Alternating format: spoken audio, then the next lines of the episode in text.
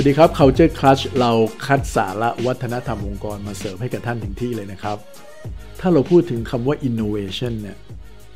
คงปฏิเสธไม่ได้แล้วครับว่ามันเป็นส่วนสำคัญมันเป็นฟันเฟืองสำคัญเลยครับ ขององค์กรในยุคปัจจุบันครับ เพราะ innovation เนี่ยมันจะทำให้องค์กรเนี่ยโตแบบก้าวกระโดดได้ทำให้เราสามารถปรับตัวได้เร็ว หรือถ้าเราล้มเราก็ลุกขึ้นมาได้อย่างรวดเร็ว เพราะฉะนั้นมันก็เลยเป็นความปรารถนา ในหลาย ๆ องค์กรครับ ที่อยากจะมี innovation อยากจะมีนวัตกรรมในองค์กร ไม่ว่า innovation นั้นจะเป็นในเรื่องของ product เป็นเรื่อง business model หรืออาจจะหมายถึงเรื่องของ innovation ในการทำงาน ให้รวดเร็วขึ้น ให้มี productivity มากขึ้น มีประสิทธิภาพสูง ๆ ลดคอสลดค่าใช้จ่ายแบบนี้เป็นต้นครับ แต่แน่นอนครับ มันเป็นสิ่งที่พูดง่าย แต่ทำยาก จากประสบการณ์ของเรานะครับ ในฐานะที่เป็นที่ปรึกษาเนี่ย เราพบว่า innovation เป็นสิ่งที่ยากที่สุดชิ้นหนึ่งเลยครับ ที่แม้ว่าหลาย ๆ องค์กรจะลงทุน ลงแรงต่างๆ มากมายลงไปเนี่ยก็ยังสร้างให้ mindset หรือพฤติกรรมในการสร้างนวัตกรรมในการทำงาน ให้เกิดขึ้นกับคนในองค์กร ในวงกว้างไม่ได้สำเร็จอย่างที่ต้องการอย่างที่ปรารถนา แล้วพอมาถึงจุดนี้แล้วเนี่ยสาเหตุสำคัญเลยครับที่เราพบนะครับ ว่าเป็นตัวปิดกั้นนวัตกรรมในองค์กร ไม่ใช่เป็นเพราะว่าคนในองค์กรเนี่ย ไม่มีนวัตกรรม หรือไม่มีไอเดียใหม่ ๆ แต่มันเกิดจากการที่มันมีบางอย่างมาบล็อกเขาครับทำให้เขาไม่กล้าที่จะเสี่ยงที่จะพูดอะไรออกมา ที่เป็นเรื่องใหม่ ๆ ไม่กล้าแชร์ไอเดียที่มันไม่เคยถูกทำมาก่อน ไม่กล้าแสดงความเห็นที่มันอาจจะดีกว่าเวอร์ชั่นของท่าน ในฐานะผู้จัดการหรือเวอร์ชั่นของเพื่อนคนอื่น เพราะอะไรล่ะครับ เพราะว่าความกลัวครับ กลัวว่าเวลาพูดออกไปแล้วเนี่ยอาจจะถูกตัดสิน อาจจะถูกปฏิเสธ อาจจะถูกวิพากษ์วิจารณ์ในทันทีเลย หรือที่ร้ายไปกว่านั้น สมมุติว่าเขามีโอกาสได้ไปทดลอง ได้เสี่ยงที่จะทำอะไรบางอย่าง แล้วผลออกมาแล้วมันไม่ดีเขาถูกตำหนิเขาถูกลงโทษ ไอเดียใหม่ ๆ ความคิดเจ๋งๆที่มันแหวกแนวมันเลยไม่ค่อยออกมา มันก็เลยต้องวนเวียนอยู่ในกับสิ่งที่เคยทำสิ่งที่เคยเป็นนั่นเอง แล้วผมเชื่อว่าอาจจะมีผู้จัดการมีผู้บริหารหลายๆคนเลยเนี่ยนะครับ ก็ พูดออกไปเลยครับ บอกว่ามีอะไรก็แชร์มาเลยอ่าเขาเปิดรับฟังเต็มที่อยากได้ไอเดียใหม่ ๆ ระดมไอเดียกันพูดอะไรออกไปแบบนี้เนี่ยบางทีก็ยังเงียบกริบกันอยู่เลยนะครับ หรือไอเดียที่แชร์ออกมาก็ยังวนเวียนอยู่ในเรื่องราวเดิมๆวิธีการเดิมๆอยู่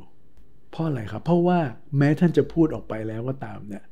แต่สิ่งเหล่านี้มันฝังลึกเข้าไปในความเชื่อของเขา โดยที่เขาก็ไม่รู้ตัว มันเป็นระดับจิตวิทยาแล้วครับ หรือว่า psychological level นั่นเองทำให้เขาไม่กล้าที่จะพูดออกมา แม้ว่าท่านจะแสดงออกว่าท่านเปิดรับฟังก็ตาม เราเรียกสิ่งที่ขาดหายไปสิ่งนี้ว่า psychological safety นะครับคำคำนี้เนี่ยถูกนำเสนอโดย professor Amy Edmondson นะครับ แล้วก็ถูกเอามาใช้เป็น buzzword สำคัญ ในการที่จะมารณรงค์ให้คนในองค์กรเนี่ยเกิดพื้นที่ปลอดภัยในการที่จะ คิดแล้วก็สร้างนวัตกรรมครับ ในฐานะที่เป็นนักจิตวิทยาในเชิงพฤติกรรมเนี่ยนะครับ ดรเอมี่เนี่ยพบว่าสิ่งที่มันบล็อกให้คนไม่กล้าที่จะเสี่ยง ที่จะแสดงไอเดียดี ๆ ออกมา หรือพูดอะไรออกมาที่มันเป็นเรื่องดีๆเนี่ยเพราะว่าเขามีความกลัวลึกๆ ซึ่งตัวเองก็ไม่รู้ มันอยู่ในระดับจิตวิทยา ซึ่งมันลึกมาก กลัวว่าสิ่งที่ตามมาเนี่ยจะเป็นผลลบกับตัวเอง ได้ไม่คุ้มเสีย ซึ่งเรื่อง psychological safety เนี่ย ถูกยกขึ้นมาเป็นอ g e n d a สำคัญของหลาย ๆ องค์กรในต่างประเทศ ไม่ว่าจะเป็นเทคหรือนอนเทคก็ตาม เพราะมันเป็นปัจจัยสำคัญเลยครับ ที่ส่งผลให้เกิดนวัตกรรมใหม่ ๆ ในองค์กร องค์กรที่ประสบความสำเร็จในเรื่องพวกนี้เนี่ยโดยเฉพาะในเรื่องการสร้างนวัตกรรมใหม่ๆเนี่ยมักจะมี psychological safety ที่แข็งแรงเป็นพื้นฐานอยู่แล้วทั้งสิ้น นี้องค์กรที่ไม่มีสิ่งนี้เนี่ย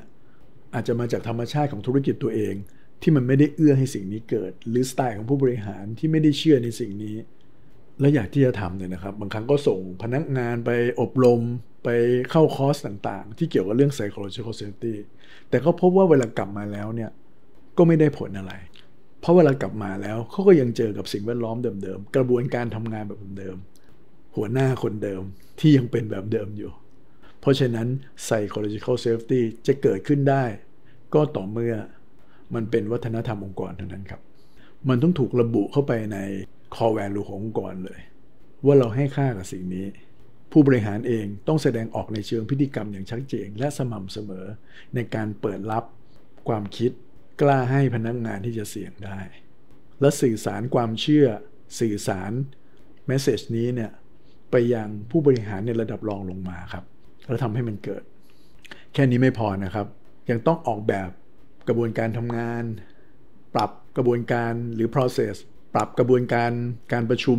ต่างๆเนี่ยเพื่อเอื้อให้การประชุมเนี่ยมันทำให้คนกล้าแสดงออกได้จริง มีการชื่นชมให้รางวัล คนที่กล้าคิดกล้าแสดงไอเดีย มีเวที มีพื้นที่ที่ชัดเจน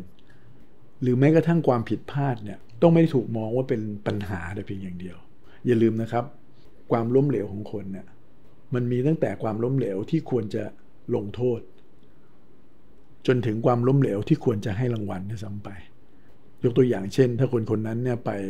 ทดลอง business model อะไรใหม่ๆ แล้วมันต้องใช้เงินใช้ทอง แล้วมันไม่ work ขึ้นมา แต่เราได้วิธีการเราได้ไอเดีย เราได้ลองเพื่อจะต่อยอดในอนาคตได้ ความล้มเหลวนั้นก็อาจจะเป็นความล้มเหลวที่น่าสรรเสริญถูกไหมฮะเรามีลูกค้าเราอยู่รายหนึ่งนะครับเขาให้คนในองค์กรเนี่ยนะครับ มาแชร์ความล้มเหลวของตัวเองครับ จนเรื่องนี้เป็นเรื่องปกติเลย โดยเขาเริ่มจากตัวท่านประธานบริษัทก่อนเลย มาอัดคลิปวิดีโอ แล้วเล่าความล้มเหลวของตัวเองให้กับพนักงงานในองค์กรฟัง หลังจากนั้นผู้นำระดับต่างๆครับ ก็ทำสิ่งนี้จนมันถูกสื่อออกมาว่าความล้มเหลวเป็นส่วนหนึ่งของการทำงาน แล้วก็สนับสนุนให้คนเรียนรู้จากความล้มเหลวนั้น เพื่อจะทำครั้งต่อๆไปให้ดีขึ้น มันต้องสร้างออกมาเป็นวัฒนธรรมองค์กร มันไม่สามารถจะทำเป็นอีเวนต์ หรือทำครั้งสองครั้งแล้วเลิกกันไป หรือส่งคนไปอบรมเท่านั้นเองครับ เรามาลองสร้างวัฒนธรรมองค์กรที่เอื้อต่อ psychological safety กันนะครับ ถ้าองค์กรของท่านคิดว่านวัตกรรมเป็นคำตอบ แล้วเราพบกันใหม่ใน EP หน้านะครับ สวัสดีครับ